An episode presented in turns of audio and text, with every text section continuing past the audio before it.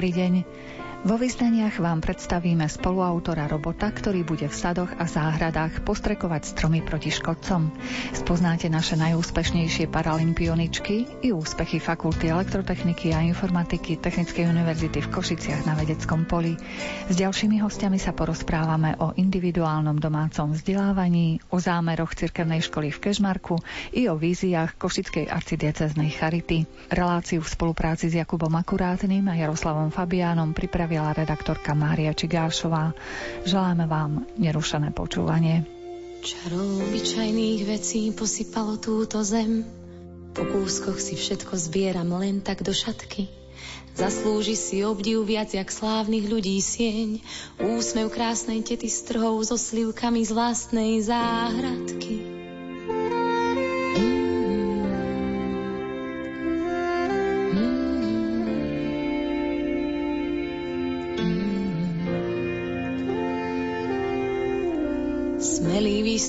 Strmou skalou a odhodlaný krok je pohárom vody smedným ústam podaný. Čerstvý vzduch je balzam našich tiel a myšlienok. Nič na tomto svete nevie tomu zabrániť. To tie majestátne hory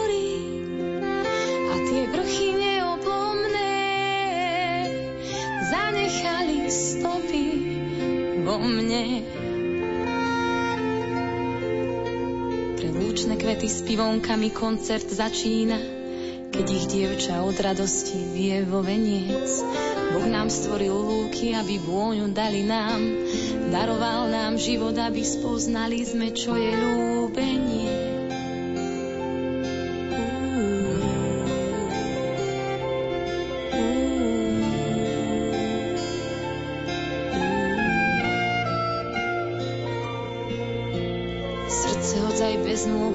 Bežec najlepší, ak sa na to vedia oči inak pozerať. Slovo od priateľa ho veľa viac poteší, keď sa naša cesta chybným smerom uberá, to tie usmievavé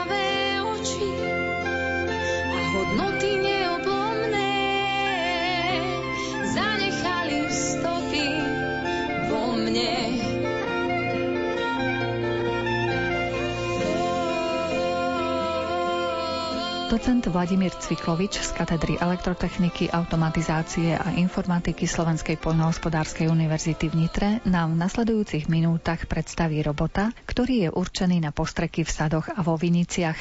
Ako budeme počuť, je to výborná pomôcka pre pestovateľov, ktorá ochráni ich zdravie. Áno, tento robot je určený nie na mesiac, ale na našu planetu a jeho cieľom je odbremeniť človeka, ktorý riadi vozidlo postrekovač vo ovocných sadoch a vo vinohradoch, tak aby tento človek nebol vystavený nebezpečnému vplyvu postrekových látok.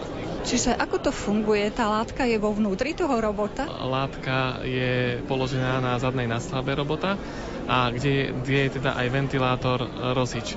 Tento tú látku rozprieští na malé kúsky molekuly a silný prúd vzduchu unáša, prevráti listy, jednak stromu alebo viniča a aplikuje túto rosu zo všetkých strán na celú plochu, na celý povrch rastliny. A to je nejaký váš vynález na vašej katedre? Áno, autonómnej mobilnej robotike sa venujeme už od mojej doktorskej práce veľmi intenzívne. Začalo to rokom 2007 a prakticky odvtedy sa na katedre pracovalo viac doktorských prác sa urobilo na túto tému autonómnej mobilnej robotiky z rôznych pohľadov a tento robot je takým vyústením tohto celého snaženia. Tento robot sa dostane aj do praxe, že bude našim poľnohospodárom pomáhať? Áno, našim cieľom je, aby sa to dostalo do praxe a aby sme už zamedzili zbytočným chorobám tým pracujúcim ľuďom, ktorí tými postrekmi prichádzajú do styku. A takýmto spôsobom im pomohli aj predlžili život. Ten človek nemusí byť vôbec v blízkosti tohto robota?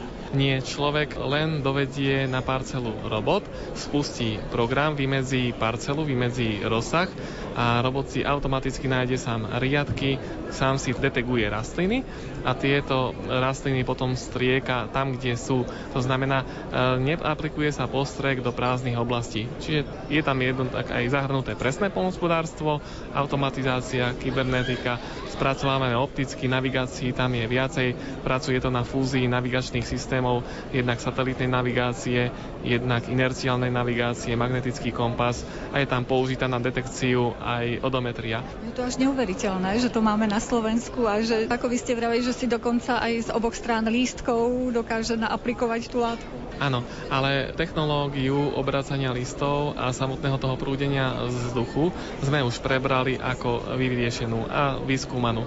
Pretože tieto veci už vo svete sú vyriešené.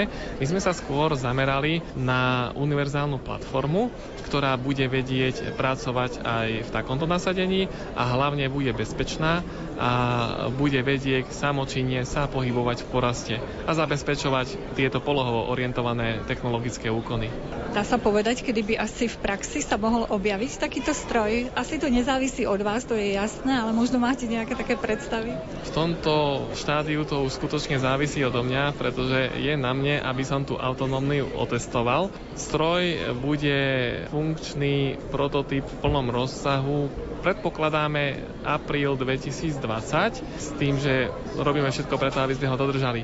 Potom už to nasadenie do praxe je trošku zložitejšie, pretože tam bude treba zabezpečiť aj kvalifikovanú obsluhu a treba veľmi dobre a precízne otestovať bezpečnosť samotného stroja, pretože ten stroj má veľkú silu a vie ublížiť. Ale samozrejme, máme aj toto rozpracované, len my to už potrebujeme reálne otestovať. A potom ďalej zaujímať sa o to, aké normy a predpisy, aby sme všetko splnili. Ale to už je skôr verzia, že dotiahnuť to do štádia výrobok. V tomto štádiu máme primárny cieľ urobiť funkčný prototyp. Keď odovzdáte toto do výroby, už určite sa pohrávate s myšlienkou, čo by ste sa potom venovali. Pokiaľ príde k tomu, že tento stroj bude už, už vo výrobe, tak na jednej strane výroba bude nevyhnutne potrebovať spätnú väzbu a stále komunikovať s nami ako vývojármi a na druhej strane už v rámci tohto stroja máme na chystanú verziu pre odber pôdnych vzoriek aj z hľadiska mikroštruktúry a z hľadiska patologických vplyvov, ktoré sú stále, stále viac skloňované a treba toto skúmať. Čiže samočinne bude vedieť posúdiť a odoberať z vymedzených parciel pôdne vzorky. V súčasnosti už pracuje časť týmu na katedre na vývoji autonómneho penetrometra, ktorého úlohou bude merať penetračný odpor pôdy, čo je vlastne utlačenie pôdy, ktorý je tiež veľmi významný faktor a činiteľ ovplyvňujúci kvalitu pôdy. Na tomto robotovi a taktiež na tých ďalších vašich prístrojoch a strojoch, ktoré plánujete vyrobiť, spolupracuje širšie spektrum odborníkov, predpokladám? Na tomto stroji pracuje kolektív našej katedry. Áno, môžem povedať e, napríklad na spracovanie obrazu, detekciu človeka a tak ďalej pracuje kolega doktor Todd. Na konštrukčných častiach, to znamená, keď treba vyvinúť, otestovať nejaké príruby, konštrukčné diely, náš doktor doktorant inžinier Patrik Koša, napríklad na automatizácii postreku a vôbec to, aby sa ten postrek dostával len tam, kam treba, pracuje docent Olejár. Čo sa týka tých navigačných systémov, fúzií navigačných systémov, elektroniky, riadenia, kybernetiky, automatizácie toho pohybu, tak to už pracujem ja. Aj ste spomínali, že dokonca detekuje rastliny tento prístroj. Áno, vieme rozoznávať rastliny. To ako dokáže? Na základe spracovania obrazu. Máme algoritmy spracovania obrazu a už na základe rôznych ukazovateľov, jednak farebnosti, jednak tvaru listov, jednak vzrastu rastliny, vieme toto odlišiť. Tak ako pozerám na toho robota, máte veľmi pekné povolanie. Určite áno. Môžete vymyslieť čokoľvek. To je veľmi dôležité, že ten tým, ktorý máme v práci, je naozaj tvorivý a tí ľudia majú naozaj v tom svojom srdci zabudované urobiť niečo dobré a prispieť dielu. A už keď sa poskladá tých viac dobrých hlav s tou chuťou a hlavne s tým nadšením dokopy, tak vzniknú pekné veci. Skutočne. Nič nejde tak, ako môže ísť bez silných pák. nič nespravíš. Tlačí ťa čas, si v napätí, vieš na čo máš, keď rozsvietiš. Stromy budú rásť, ak budeš chcieť, šanca môže prísť len raz. Stromy budú rásť a rieky tiecť,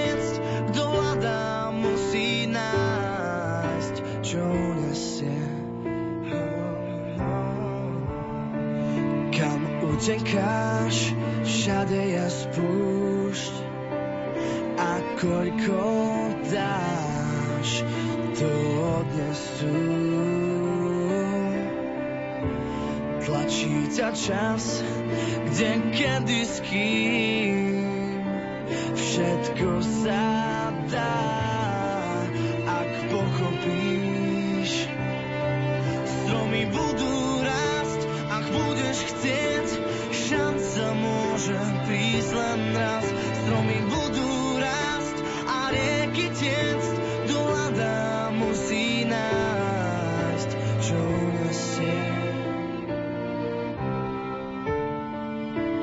Paralympiádach získali nevidiaca Henrieta Farkašová a jej navádzačka Natália Šubrtová v zjazdovom lyžovaní 9 zlatých, 2 strieborné a jednu bronzovú medailu.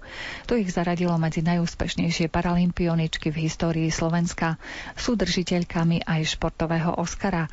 Toto ocenenie udeľuje prestížna športová akadémia Laureus, zložená z osobností svetového športu.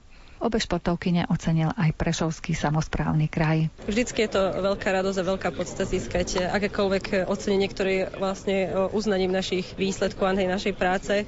Takže veľmi sa teším z tohto ocenenia. Určite, tak ako Henia povedala, my sa tešíme, veľmi si to vážime. Vážime si každé jedno ocenenie, ktoré dostaneme, lebo to naozaj je vyjadrenie vďaky všetkých tých ľudí, ale nielen ako za naše úspechy, ale celkovo za tú prácu a ten tým okolo nás, za všetci čo nás na tej našej športovej ceste sprevádzali. Takže je to veľmi príjemný pocit. Myslím si, že každé to jedno berieme s pokorou a veľmi, veľmi sa tomu tešíme. Vy ste získali 9 zlatých, 2 strieborná, jednu bronzovú. Získal niekto vôbec také množstvo ocenení? Keďže sme najúspešnejší na Slovensku, tak v podstate na Slovensku sme jediné, ktoré sme získali takýto počet medailí. Aká drina je za tým? Skúste nám prosím popísať. Myslím si, že tak ako každá e, práca, v podstate keď robí človek kvalitne, tak, e, tak tie výsledky sa dostávajú. Je to naozaj pomerne časom spôsobov, ale teda aj fyzicky a psychicky častokrát veľmi náročné. Stojí to kus odriekania, kus možno, že zapieranie sa, aj seba zapieranie sa. Veľmi veľa času trávime mimo domov, mimo rodiny, možno aj na úkor tých nejakých sociálnych väzbieb alebo spoločenských väzieb, takže nie je to náročné, ale na druhej strane myslím si, že sa naozaj nemáme na čo stiažovať, že, že v podstate uh, máme šťastie, že sme mohli robiť to, čo sme robili a sme to robili tak, ako sme to robili a s takými výsledkami, že, že pri tých, uh, keď tých rôznych životných príbehoch a útrapách a ťažkostiach si myslím, že to naše nadľahčene povedané samozrejme trošku taká prechádzka rúžovou záhradou, lebo vravím, že aj toto, čo tu dneska oznelo aj v kontexte tých tragických miestnych udalostí, je to také momentum toho, že človek si naozaj asi má vážiť tú chvíľu tu a teraz a, a žiť ten život tak nejak ako naplno. Koľko musíte spoločne trénovať, aby ste takéto úžasné výsledky dosiahli? Určite to musí byť e, intenzívna spolupráca, takže pomerne značnú časť roka trávime teda spolu, či už teda na suchých tréningoch alebo na tých lyžiarských tréningoch. Takže počte dní vám neviem úplne zodpovedať, lebo to závisí aj e, od, od sezóny a od, od našich aj e, ostatných aj aktivít a od toho vrcholového podujatia, na ktorý sa pripravujeme, ale je to veľká časť e, v roku. Keby ste trošku prezradili možno zo svojej kuchyne, tej športovej, v čom je to tajomstvo, že dokážete tak navádzať svoju kolegyňu, že prídete do cieľa a vyzvihnete si zlatú medailu? no keď by to tak bolo, že si ho vyzdvihneme, ale asi tajomstvo je také tej našej kuchyne, by som to nazvala. Každá tá športová dvojica, teda ten vzťah navádzač pretekár, zrakov posunutý pretekár je veľmi špecifický, individuálny. Um, nám funguje to, čo nám funguje, ten spôsob, tá dynamika a myslím si, že možno aj istým spôsobom aj to, že sme také povahovo odlišné a v podstate charakterovo odlišné, že sa nebijeme, ale že sa ako keby doplňame navzájom. Takže asi to a myslím si, že obidve veľmi chceme, chceli sme a stále sme si ako keby tie mety snažili sa klásť tak realisticky a stiahať no nie a prekonávať. Takže možno tá túžba po tom vyhrávaní, ale aj túžba po tom prekonávaní sa, že ako keby nikdy sa neuspokojiť možno s tou komfortnou nejakou zónou, ale stále, stále prešlapovať tie naše vlastné tiene. Kto alebo čo vás tak drží teší nad vodou, keď prídu aj také horšie chvíľky, predpokladám. Samozrejme, horšie chvíľky sú u každého človeka, tak u, teda u športovcov. Samozrejme, tá rodina okruh tých priateľov najbližších je, v podstate sú tí ľudia, ktorí držia aj v tých ťažkých chvíľach a ktorí svojou podporou a láskou v podstate nám pomáhajú prekonávať tie prekažky aj za v podstate po tej našej ceste aj športovej, aj teda tej životnej, takže ja som veľmi vďačná za svoju rodinu a za svojich kamarátov, lebo oni sú naozaj môjim takým najväčším ako keby pokladom. Pre vás? Myslím si, že taká asi univerzálna odpoveď, že naozaj um, je to také, no život je taká sinusoida, raz ste hore, raz dole, že to tak nejako postupne aj tie ťažké chvíle pomenul, aj tie pekné, niekedy až príliš rýchlo, to takto asi má byť a niekedy je to možno aj tá ľudská blízkosť, niekedy možno aj samota pomôže, človek sa musí nejak tak sám so sebou vyrovnať aj s tými svojimi osobnými strátami, takže je to také individuálne, dôležité asi vedieť, že máte okolo sa ľudia, ktorých sa viete spláhnuť, keď to naozaj potrebujete, takže myslím si, že snažíme sa byť s tým životom asi tak ako každý iný, no najlepšie ako vieme. Držíme spolu, to nás ženie. Sme ako oheň do pochodní. Nevzdávať sa je viac než veniec. Pokiaľ hráš srdcom, sme si rovní. Cieľ je už blízko, len sa nebáť. Zajtra aj dnes to skrátka dáme. Spolu sa vieme dotknúť neba, pokiaľ ti v srdci horí plameň. Ak hráš fér srdcom bohni, potom si náš, v tom sme si rovní. Ak hráš fér so srdcom bohni, potom si náš, v tom sme si rovní. V tom sme si rovní. Študentka doktorandského štúdia Fakulty elektrotechniky a informatiky Technickej univerzity v Košiciach mala v uplynulom roku publikovaných 18 odborných prác v karentovaných časopisoch. A tých úspechov, ktoré majú študenti a vedeckí pracovníci 50-ročnej fakulty je podstatne viac. Porozprávali sme sa s prodekankou pre vedu, výskum a doktorandské štúdium Alenou Pietrikovou. Čo sa týka vedecko-výskumnej činnosti na Fakulte elektrotechniky, dá sa povedať vo všeobecnosti, že fakulta je orientovaná na dva také hlavné smery. To je taký veľký odbor elektrotechnika a druhý veľký odbor je informatika. To je tá zhruba v globále povedané, pretože tých maličkých pododborov alebo nejakých zameraní je samozrejme podstatne viac. Čo sa týka tejto činnosti, v poslednej komplexnej akreditácii fakulta mala hodnotenie A, čo je najlepšie na Slovensku, a to na základe vynikajúcich výsledkov oblasti vedy a výskumu. Do tejto oblasti spadajú jednak vynikajúce impaktované publikačné výstupy našich zamestnancov, takisto mnohé citácie, veľké množstvo napríklad e, medzinárodných projektov. V poslednom období sú to projekty napríklad typu Horizon 2020. Určite nemôžeme zabudnúť spomenúť spoluprácu s CERNom, kde participuje naša fakulta, takisto to je celá slovenská aktivita. Neoddeliteľnou súčasťou vedecko-výskumnej práce je doktorantské štúdium. Aktuálne máme na fakulte v internej forme vzdelávania asi 80 interných doktorandov, čo je veľmi pekný číslo číslo v porovnaní s inými fakultami v rámci Slovenska. Tu nám môžeme sa naozaj pochváliť vynikajúcimi výsledkami takisto, lebo máme napríklad doktorantku, ktorá len v tomto roku mala 18 karentovaných publikácií, takže to je taký až extrémny výkon. Tá doktorantka v ktorej oblasti pracuje? Ma, doktorantka pracuje v oblasti matematických vied a počítačové simulácie. To je naozaj veľmi pekné výsledky. Teraz ju navrhujeme na jedno ocenenie, ktoré pán rektor bude na ministerstvo školstva ako posielať.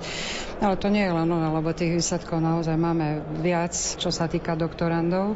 No ohľadom vedecko-výskumnej činnosti ja si myslím, že si udržiavame naozaj veľmi dobrú, vysokú úroveň celkové vedecko-výskumnej práce na Slovensku, dá sa povedať, lebo sme porovnateľní s rovnakými fakultami, s rovnakým zameraním, čo sa týka vedecko-výskumnej práce. Či už sú to publikačné výstupy, projektové zamerania, takisto počty docentov a profesorov. Možno by sme mohli spomenúť, že na fakulte nemáme ani jedného zamestnanca, ktorý nemá PhD ako v rámci týchto pedagogických miest zamestnaného. Takže ja si myslím, že sú to veľmi pekné výsledky ako práce.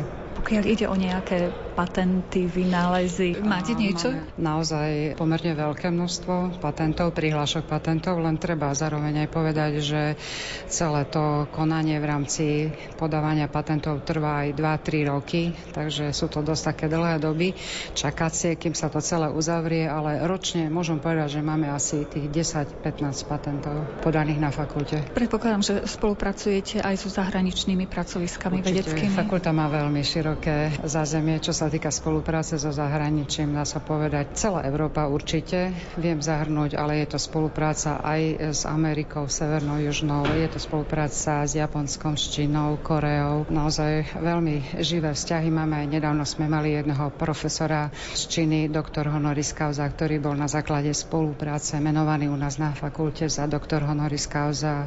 To zameranie fakulty je naozaj veľmi široké a počet zamestnancov je takisto dosť veľký a tá orientácia na spoluprácu so zahraničím je naozaj veľmi, veľmi široká. Dôkazom sú napríklad nielen medzinárodné projekty, ktoré fakulta už získala a aj aktuálne rieši, ale sú to mnohé stáže v zahraničí, ktoré sú často ponúkané aj našim doktorandom a našim študentom, ktorí naozaj veľmi často chodia do zahraničia a si myslím, že robia nám dobré meno takisto v zahraničí. A takisto to je veľmi tiež taká novinka, že pomerne veľké množstvo študentov zo zahraničia chodí k nám študovať na našu fakultu na základe tých medzinárodných medzinárodných vzťahov, ktoré sú počuli o nás, vedia o nás, takže si myslím, že si postupne budujeme veľmi dobré meno. Čiže prichádzajú aj treba doktorandi zo zahraničia? Určite, Určite naši doktoranti chodia veľmi často do zahraničia. Aj teraz som nedávno podpisovala jednu zmluvu pre študenta do Spojených štátov, ide na tri mesiace, ale tých zmluv a typov projektov a typov spoluprác, či už je to v rámci SAJA alebo v rámci rôznych iných projektov a zameraní je naozaj veľmi veľa. To, nedá sa to tak veľmi krátko, v krátkom čase čase, ako vypadá, je to, je to veľmi široká škála tej problematiky, tej spolupráce, ktorú máme. Každý deň novú šancu život mi dá Zobudiť sa a mať rád. Jedného dňa to so mnou na dobro vzdá Vravel mi už tisíckrát. No kým tak stane sa chcem naplno ísť Cestou, ktorá čaká ma keď v topánke ma začne kamienok rísť, aj na boso to čarom má. Tak dýchaj so mnou vzduch, čo niekto nám dal, tak dýchaj so mnou stále. A spievaj som, čo každý deň som ti hral, tak poď a žiadne ale. Dnes práce unesiem ťa, to nie je hriech lepšie sa nám kráča dvom. Nech všade ozýva sa náš vlastný smiech a plakať môžeme nad hrobom. Svet ponúka nám milióny nevšetných krás, tak prečo vidieť chceš len to zlé? Vypni si mobil a nájdi si čas a životu viac nevrávne.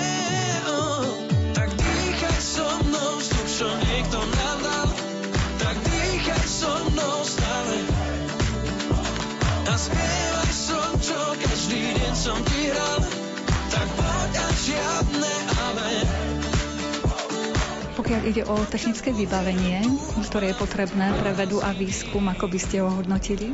To je veľmi zaujímavá otázka. Ja si myslím, že hlavne teraz, keď Vlastne už sme v období po získaní zariadení a rôznej techniky sme mali vlastne veľké, naozaj veľmi veľké projekty zo štrukturálnych fondov, na základe ktorých sa celá fakulta kompletne obnovila a dá sa povedať, že všetky laboratória sú v rámci štruktúrálnych fondov vynovené a vlastne máme naozaj veľmi modernú novú techniku na fakulte, takže toto sa s predchádzajúcim obdobím naozaj nedá porovnať a práve preto ja si myslím, že tá spolupráca so zahraničím a ten záujem ľudí o našu fakultu je veľký práve kvôli tomu, že si myslím, že tie vybudované laboratória sú naozaj na veľmi dobrej, e, by som povedala aj svetovej úrovni. Vaša fakulta spolupracuje s ďalšími fakultami, treba na Technickej univerzite, ale aj na iných slovenských školách? Máme veľmi živú spoluprácu samozrejme aj s inými fakultami. Máme veľké množstvo projektov aj v spolupráci s inými, lebo to sa vlastne nedá aj bez spolupráce s inými fakultami také veľké projekty robiť, takže určite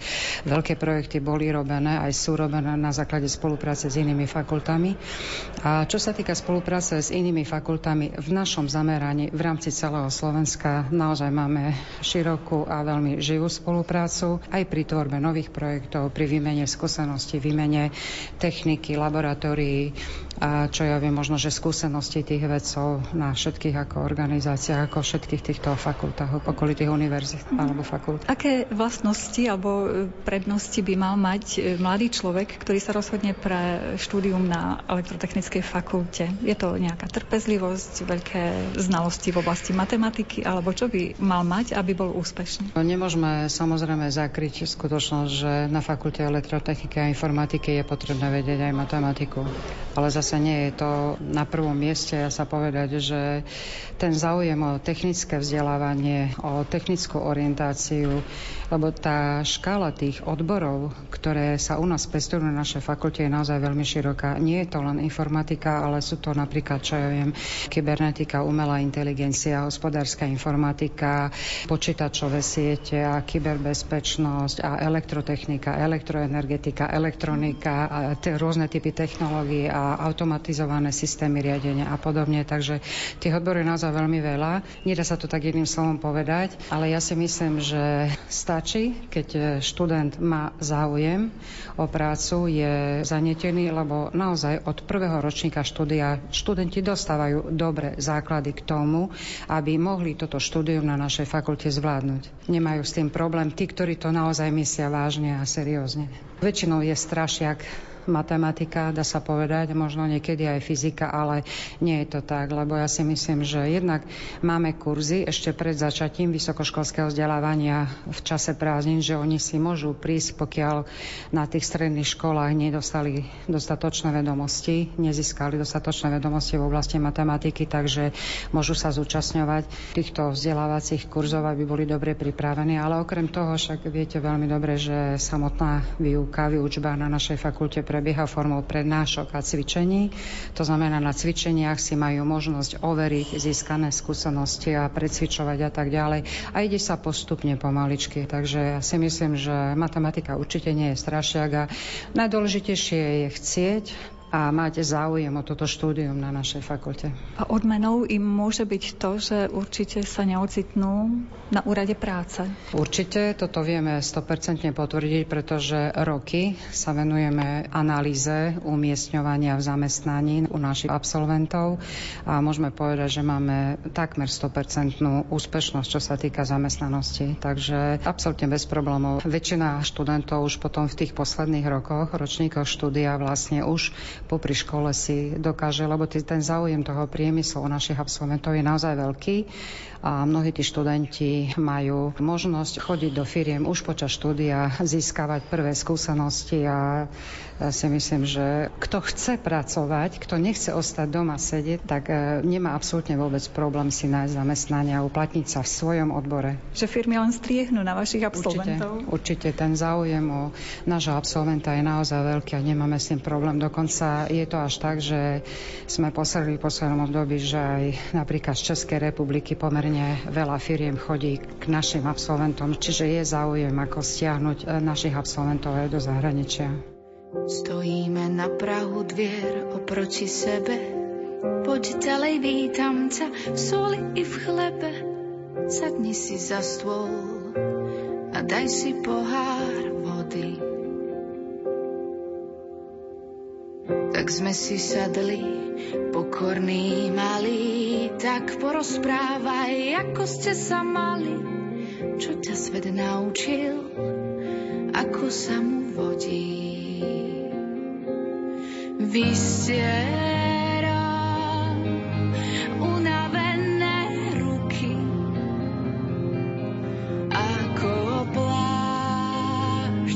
zo snov nesplnených tkaní aj palmové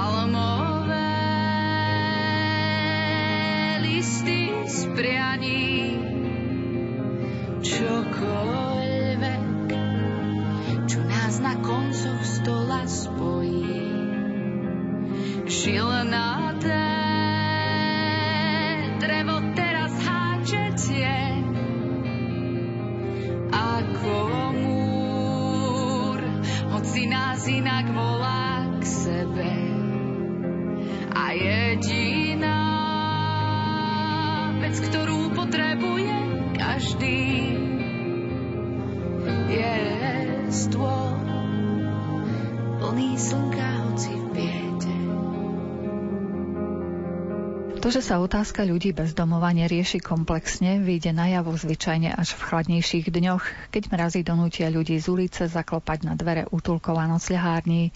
Asi najkritickejšia situácia je vo väčších mestách. Košice mali v uplynulom roku šancu na zmenu, no mestskí poslanci neschválili výstavbu nového zariadenia pre ľudí v núdzi. Pri mikrofóne je riaditeľ arcidieceznej Charity Košice Cyril Korpesiel. No áno, každá zima, ale nie je to len zima. Teraz sa ukazuje to dlhodobé neriešenie otázok eh, krízovej intervencie.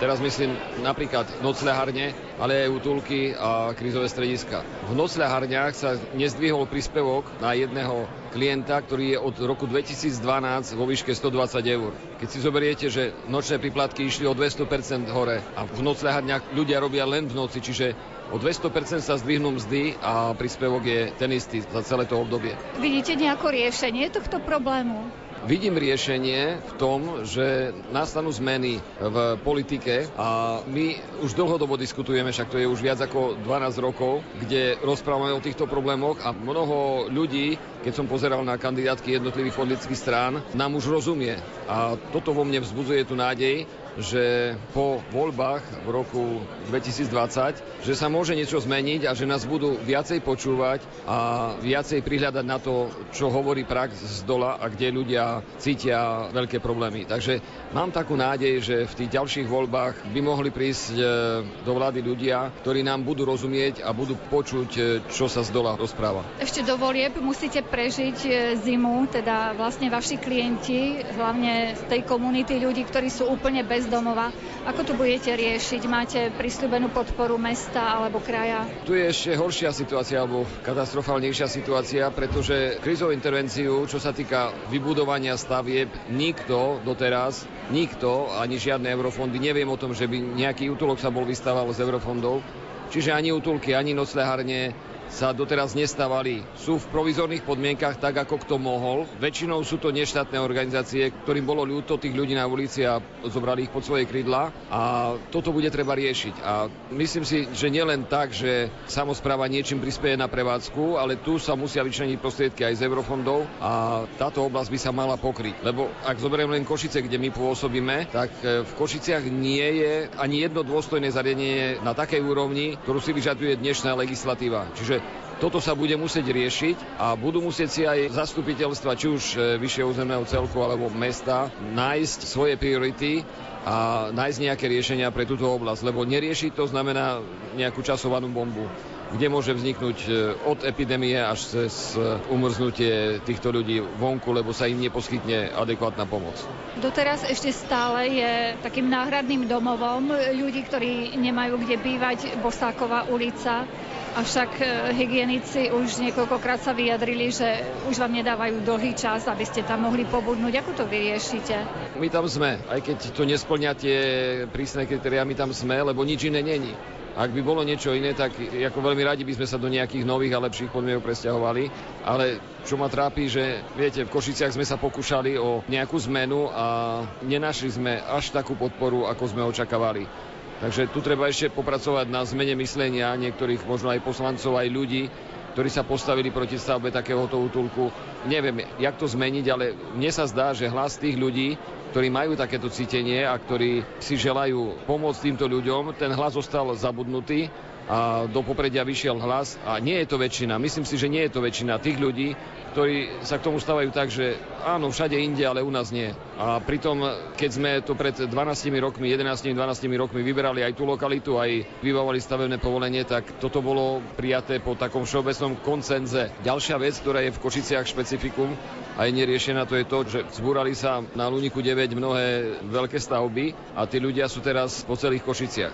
A to chce nejaké seriózne riešenie a to sa nedá vysúkať z rukáva za jeden deň alebo za jeden rok. Tu si treba bude, aby si všetci kompetentní sadli a začali hľadať seriózne riešenia. Ja viem z našej skúsenosti vlastnej, že toto sú nie také riešenia, ktoré za rok, za dva prinesú nejaké výsledky, ale to budú riešenia, ktorých musíte rozmýšľať v dimenziách 5, 6, 10 rokov a niečo naštartovať a až od tých 10 rokov sa vám začnú ukazovať prvé nejaké výsledky. Ale sú to takisto ľudia. Keď niekto hovorí, že tí ľudia z Mašičkova, že sú bezdomovci, vôbec nie. Ja som chodil s pánom primátorom po tých obydliach, ktoré tam majú a tí ľudia, naozaj, keď sa ich opýtate, oni sa tam cítia doma. To nie sú bezdomovci, oni, sú to chatrče, sú to nejaké chaty, ktoré tam sú, ale naozaj oni tam majú čisto, oni sa tam cítia doma. A toto bude treba riešiť, lebo na tom sa dá stávať. Ak niekto má zmysel pre poriadok, ak niekto má zmysel pretože pre rodinu a pre domov, tak e, bude ochotný pristúpiť aj na riešenia, ktoré ho niečo stoja. A na tom bude treba stavať a na tom treba postaviť tú dlhodobú koncepciu aj v Košiciach. Čiže vy vidíte nádej, že sa to bude dať zvládnuť. Treba aj to mašličkovo, aj tie ďalšie problémy s ľuďmi bez domova. My, kresťania, ak nebudeme dávať nejakú nádej, tak to potom ďalšie. Ale na to treba mnoho diskuzí, na to treba mnoho presvedčania, na to treba otvoriť túto diskusiu vo verejnosti a rozprávať o týchto veciach. Nezakrývať si oči alebo nehľadať eh, také jednoduché riešenia, že guľomed alebo bič a krátky dvor a také. To, to, to sú také populistické reči ale seriózne riešenia sa získavajú alebo hľadajú po dlhých diskuziách. Nie je to tak, že lustnem prstami a oni prídu. Alebo donesiem peniaze a tie peniaze hneď všetko urobia. Nie je to len o peniazoch, je to o tej diskusii, širokej diskusii a o, o tej vôli kompetentných s tým niečo urobiť. Vy stále tak koncom roka zvyknete zorganizovať aj zbierku, lebo začiatkom roka opäť je nedostatok financií. Vo vašej pokladni organizujete niečo podobné. Nám vyšiel US Steel v ústrety a prenajal nám stánok, takže od 6. decembra do 22. sa tam striedali naši zamestnanci z jednotlivých zariadení a prezentovali tam svoje výrobky a tak nás mohla verejnosť podporiť. Primátor nám poskytol aj nejaký výťažok z punču, ktorý on čapoval skoro každý deň a rôzne iné aktivity sme organizovali na jeseň tak, aby sme aspoň nejaké drobné financie nazbierali na tú činnosť, čo máme. Pred nami je rok 2020, čo by ste zaželali svojej organizácii, teda Charite a taktiež svojim zamestnancom? Dobrých partnerov zo strany samozprávy a zo strany tých ľudí, ktorí môžu naozaj posunúť e, sociálne služby dopredu. Dobrých partnerov, ktorí vedia diskutovať a vedia hľadať primerané riešenia. Toto sebe aj všetkým charitám, aj ľuďom, ktorí v charitu robia, teraz myslím všeobecnú charitu, pomáhajú.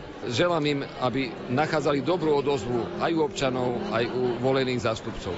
Jasný pohľad do očí a ukáž dlane, nemohol si sa zmeniť na nepoznanie, sám si si bieda a sám aj požehnanie. Na dubové drevo zaťaté peste a pol metra sa na tom mieste stalo ako nekonečné vzdialovanie. Odkládaš nachystané zbrane, poď pomôž mi, sami si prestierame. Viem, čo je za mnou, sa už neustane. Drevo nech nás spája, kde sa stretávame.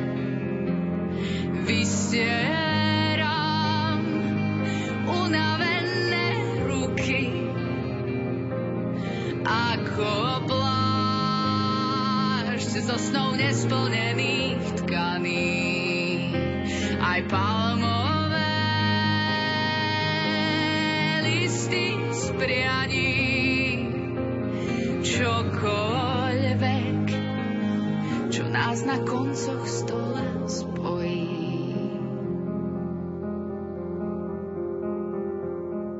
Rodičia sa môžu rozhodnúť, či na prvom stupni základnej školy bude ich dieťa navštevovať školské zariadenie alebo ho budú učiť doma. Dôvodov, ktoré vedú rodičov k tomu, aby sa sami venovali vzdelávaniu svojho dieťaťa je viacero. Základná škola s materskou školou v Ľubovci v partnerstve s občianským združením Via Eduka zastrešuje takéto individuálne vzdelávanie detí. Porozprávali sme sa s riaditeľkou školy Monikou Ryškovou. Priamo v obci nie, ale v rámci okresu alebo možno aj celého kraja. Sme sa stali nejak takou školou, že sme dali aj túto možnosť vlastne. Ono to tak vyplynulo možnosť z toho, že ja sama som individuálne vzdelávala v istom období svoje vlastné deti.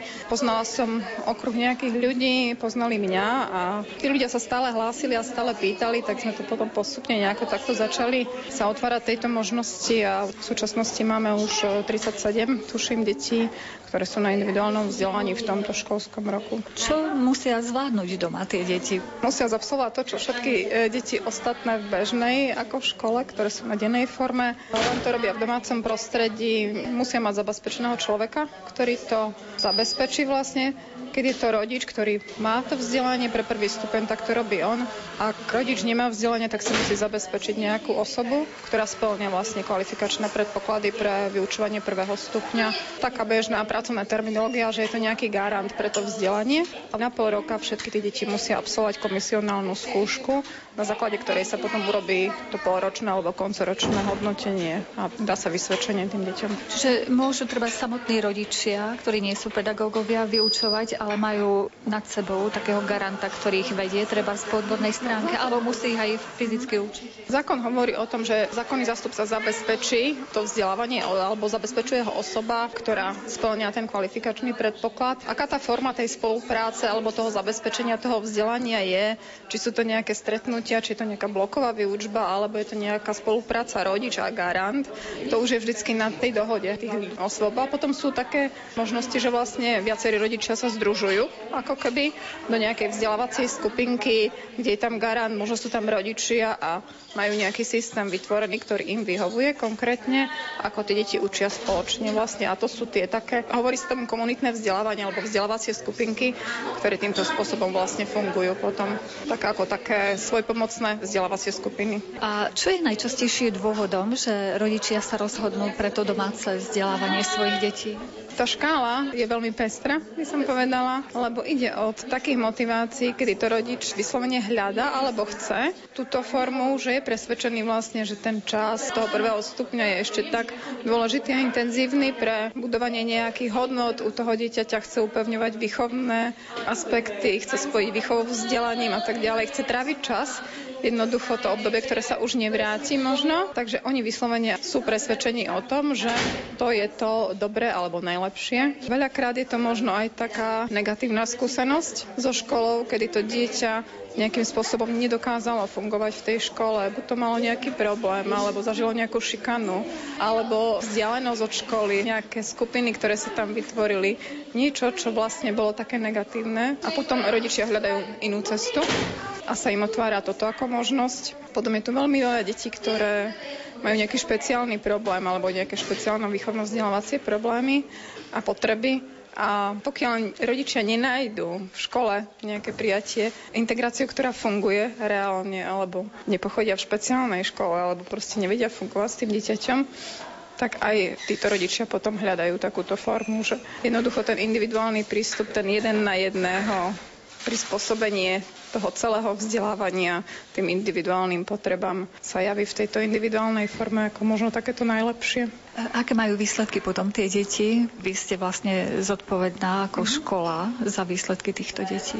Zase je to o tom, aká je tá motivácia tých rodičov, lebo povedala by som, že pokiaľ sú to rodičia, ktorí naozaj chcú niečo viac, než dáva bežná škola a preto sa preto rozhodli, tak aj tie deti sú presne také, že keď prídu na tie komisionálne skúšky, tak je to radosť počúvať. Naozaj také deti sú komunikatívne, majú široké a hlboké vedomosti, možno aj z iných oblastí, alebo po svojich vedomostiach sú v inom ročníku už ako keby majú také iné sebavedomie. Tam je to také akože pozitívne a také radostné pre nás, ale stretli sme sa už aj s tým, že sú takí rodičia, ktorí ako keby využívajú tento spôsob a túto možnosť lebo majú nejakú falošnú predstavu o výchove, o slobode dieťaťa, čo dieťa môže, čo je pre neho dobré, čo je dobre pre nich, možno taká vlastná pohodlnosť. A jednoducho preto do toho idú a potom aj tie výsledky vyzerajú tak, že to dieťa príde a zrazu vidíme, že zlyháva, že to z neho ťaháme, že je kopu vecí nedotiahnutých, nedoučených a podobne, takže tam je to potom už také zložitejšie a ťažšie určite. Čiže v tom prípade odporúčate nejako posilniť tú domácu výučbu alebo aj nástup do školy? Vždy komunikujeme s tým rodičom. Krajná možnosť je, ak dieťa by napríklad na tej komisionálnej skúške neprospelo, tak tam je našou povinnosťou zrušiť toto povolenie o individuálnom vzdelávaní, alebo to dieťa sa musí vrátiť do dennej formy. Vždycky predtým sa snažíme nejako komunikovať s tým rodičom, lebo a nahliadať na to ako takú vec, aby to vzdelávanie bolo na prospech tomu dieťaťu. Nie na prospech tomu rodičovi, čo jemu sa zdá, že je dobré, alebo mu to vyhovuje, ale by bolo na prospech samozrejme tomu žiačikovi. Z vášho pohľadu pedagogičky má to aj nejaké nevýhody, to domáce vzdelávanie? Nevýhody? Myslím si, že výhody prevažujú nevýhody, ale iste, keď je to domáce vzdelávanie dobre nastavené, že to dieťa nie je úplne vyňaté z iných vzťahov, že treba schodí na nejaké krúžky, spoločenstva detské, príbuzenské vzťahy sa udržiavajú také živé, tak vtedy to funguje. Ale sú rodiny, ktoré naozaj možno žijú takým trošku zvláštnym alebo iným spôsobom a majú takú predstavu, že musia nejak enormne chrániť to dieťa a nedovolujú tomu dieťaťu iné kontakty, tak vtedy môže byť problém socializáciou takého dieťaťa. A keď príde následne na druhý stupeň, tam, tam sa to ukáže, hej, že zrazu ten skok je príliš veľký pre to dieťa a náročný. Určite je to záťaž na psychiku toho rodiča, že trávi s tým dieťaťom celý deň, 24 hodín. Aj rodič potrebuje určitú psychohygienu. A ten rodič nemá plat, ktorý sa preto rozhodne, takže je tam finančná záťaž na toho rodiča. Ale si myslím, že všetky tie iné benefity, ktoré to domáce vzdelávanie prináša, asi sú nad tým. A je to také nemerateľné. To, čo to obdobie stravené s tým rodičom pre to dieťa znamená do budúcna pre jeho citový nejaký život, pre nejakú stabilitu. Potom to dieťa už na druhý stupeň nastupuje do bežnej školy. Áno, áno, potom do 5. ročníka už ide do bežnej školy, do tej dennej formy. Vždy je lepšie, keď vhupne práve do toho 5. ročníka, kedy sa väčšinou to tak aj preskupí. V tej triede nejaké nové kolektívy sa vytvoria, nový učiteľ príde, že je to také ľahšie pre to dieťa, akože sa zadaptovať. Sú deti, ktoré odchádzajú aj do 4. ročníka, do bežnej školy. Mne sa zdá, že je lepšie, keď idú na ten druhý stupeň. Ak sledujete treba situáciu v okolitých štátoch, ako sa im tam darí s domácim vzdelávaním? Vždy to na konkrétnom tom eh, systéme vzdelávania v danej krajine. Sú krajiny, kde to vôbec nie je povolené, sú krajiny, kde je tento spôsob veľmi taký až benevolentný, možno, že sa nevyžaduje ani od rodiča preukazovanie nejakých spôsobilostí. U nás eh, je to nastavené tak stredne, možno niekedy až prísne, čo sa týka požiadaviek na rodiča, ako na jeho kvalifikačné predpoklady a podobne. Ťažko to hodnotiť z pohľadu tých iných krajín, ako to vidia oni, ale u nás to asi takto funguje. Čo si o tom myslíte, bude sa to rozvíjať u nás na Slovensku práve to domáce vzdelávanie, že aj sledom na to, čo sme povedali, že má to množstvo rôznych benefitov a teda aj rodičia to budú požadovať? Ono sa to geometrickým radom vyvíja, pretože keď sa tak len pozrieme na tie štatistické údaje, ktoré sú dostupné, tak e, od toho prvopočiatku, kedy bolo nejakých 10-12 detí v rámci štatistiky. Dnes je to, keď sa nemýlim, okolo 570 za okruhlenie a to je v priebehu každého roka to číslo stúpa, takže ono to určite súvisí s tým, že aká je situácia v školstve, aká je situácia v komunite rodičov, v komunite detí, ako sa to vyvíja alebo mení čo všetci tušíme, že niektoré veci sa zmenili za posledných 20 rokov a neposlednom rade určite aj v komunite učiteľov, že tá kvalita možno kde si sa mení. To je taká odpoveď rodičov na to, ako to celé funguje. Možno niekedy nefunguje. Jeden, dva, tri, štyri, päť Svoje práva poznám na spámeť Jeden, dva, tri, štyri, päť Najvzácnejšie nevidieť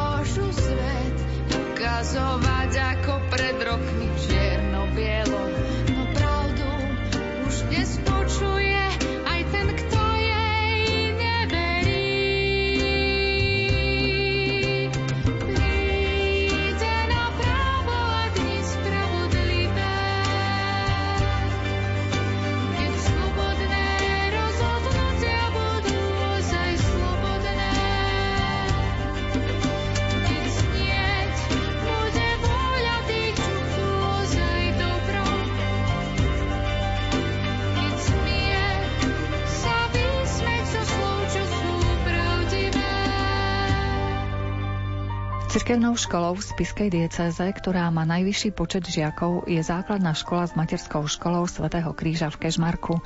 Navštevuje ju okolo 600 žiakov.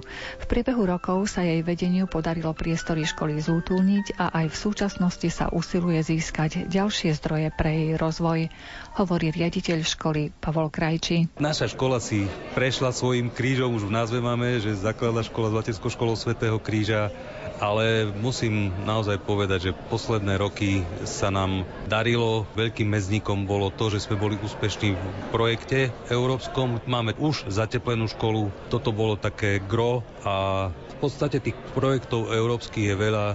Teraz sme momentálne zapojení v dvoch projektoch, kde nám sú poskytnutí asistenti a ten druhý projekt, čo sa týka gramotnosti, tam sme získali opäť nejaké materiálne záležitosti, možnosť žiakov v krúžkoch, takže v tomto smere Myslím si, že naša škola je úspešná, odráža sa to aj na počte detí, kde neustále každý rok rastieme a pred desiatimi rokmi sme mali problém, že škola bola skoro prázdna, chlad a dnes naozaj tie triedy sú preplnené a máme problém umiestniť žiakov.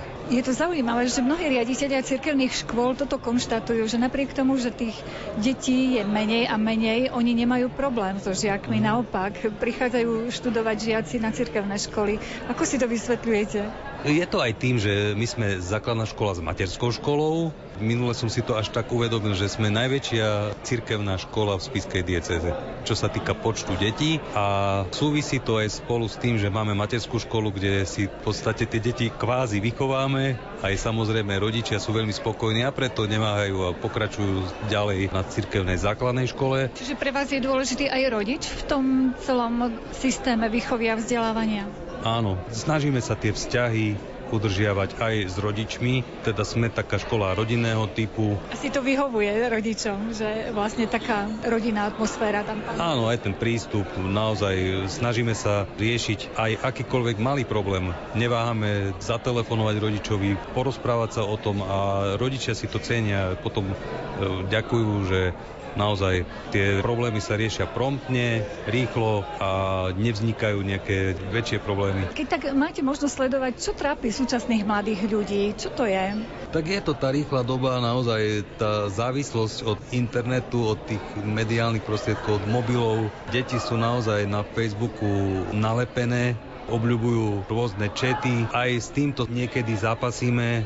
a jednoducho niekedy musíme aj rodičovi ukázať, že, lebo rodičia naozaj, deti to robia v skrytosti, rodičia o tom nevedia a keď sa rieši možno nejaký problém, potom sú rodičia prekvapení, že aj to môj syn má Facebook a četuje. Toto je také, no predsa na tej základnej škole je tá disciplína udržateľnejšia, sú to predsa ešte len deti. Myslím, že viac problémov je už pri tých stredných školách. Tam je tá mládež už naozaj sa cíti byť dospelá, ale na základnej škole myslím si, že neriešime nejaké vážne problémy. Snažíme sa ich limitovať z každej strany. Možno je to aj tým, že keď je nejaký drobný problém, hneď sa rieši a nenechá to dozrieť do obrovského problému. Myslím si, že je to tak, že naozaj tie vzťahy sú dôležité to, aby ten učiteľ poznal každého žiaka a tým pádom vlastne je tam malá možnosť, že dieťa niekde unikne alebo sa skrie. Spomínali ste, že využili ste tie európske peniaze na rozvoj vašej školy.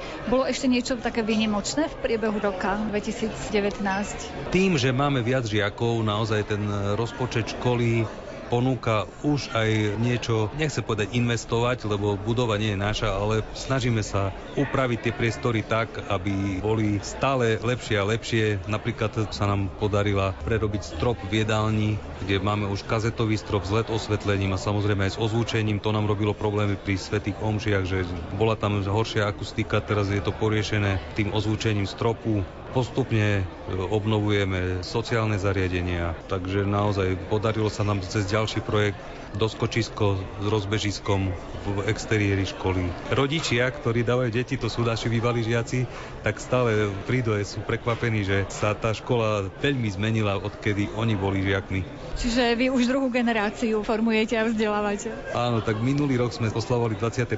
výročie, takže je to už naozaj kus histórie a je to tak, že tí rodičia terajší boli bývalí žiaci a veľa z nich povedal, že práve preto, že som ja tu chodil, aj moje deti tu budú chodiť. Čo vás čaká v roku 2020? Aké máte plány? Vo vyučovaní pri základnej škole tam nie sú nejaké možnosti kreativity. Musíme dodržiavať štátny vzdelávací program. Takže v tomto smere snažíme sa stále dbať na tú výchovu detí. V kresťanskom duchu stále tých aktivít je množstvo, takže to sú také plány už nadelené také všeobecné povinnosti aj cirkevnej školy, ale budeme sa snažiť stále niečo obnoviť, vynoviť tie priestory. Na tej škole to je naozaj roboty ako na dome alebo na kostole, že stále tam je niečo, čo sa dá zveľadiť a tým, že máme naozaj väčší počet žiakov, už tie možnosti sa naskytujú, že môžeme si to aj dovoliť už pustiť sa aj do nejakých takýchto vecí, obnov materiálnych.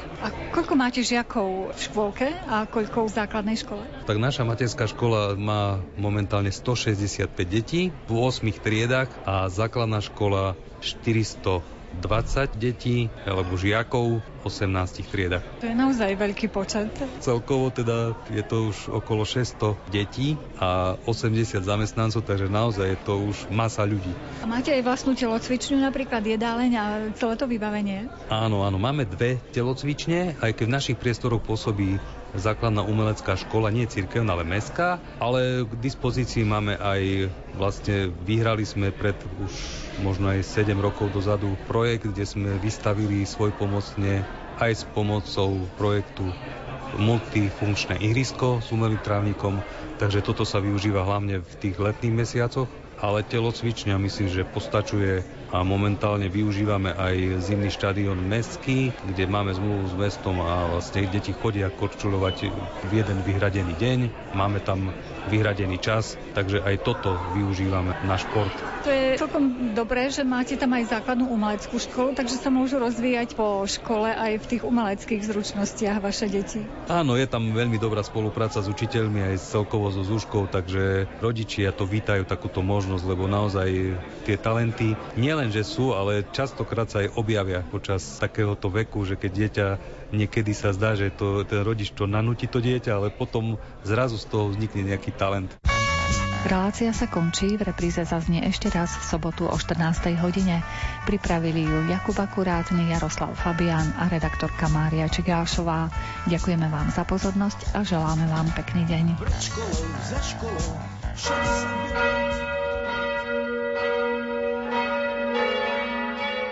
Milí poslucháči, v tento sviatočný deň vám v nasledujúcich minútach ponúkame prostredníctvom katolíckej televízie priamy prenos modlitby Aniel pána z Vatikánu.